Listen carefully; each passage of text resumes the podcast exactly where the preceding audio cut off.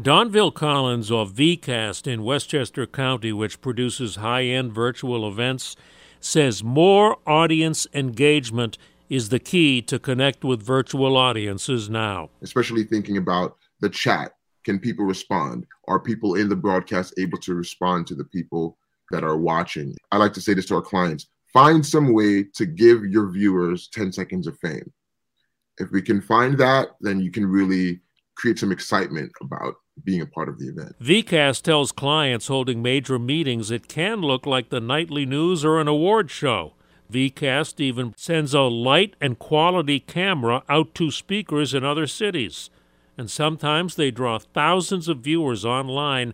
See how they pull it off at WCBS880.com slash spotlight. I'm Joe Connolly for Bloomberg and WCBS News Radio 880.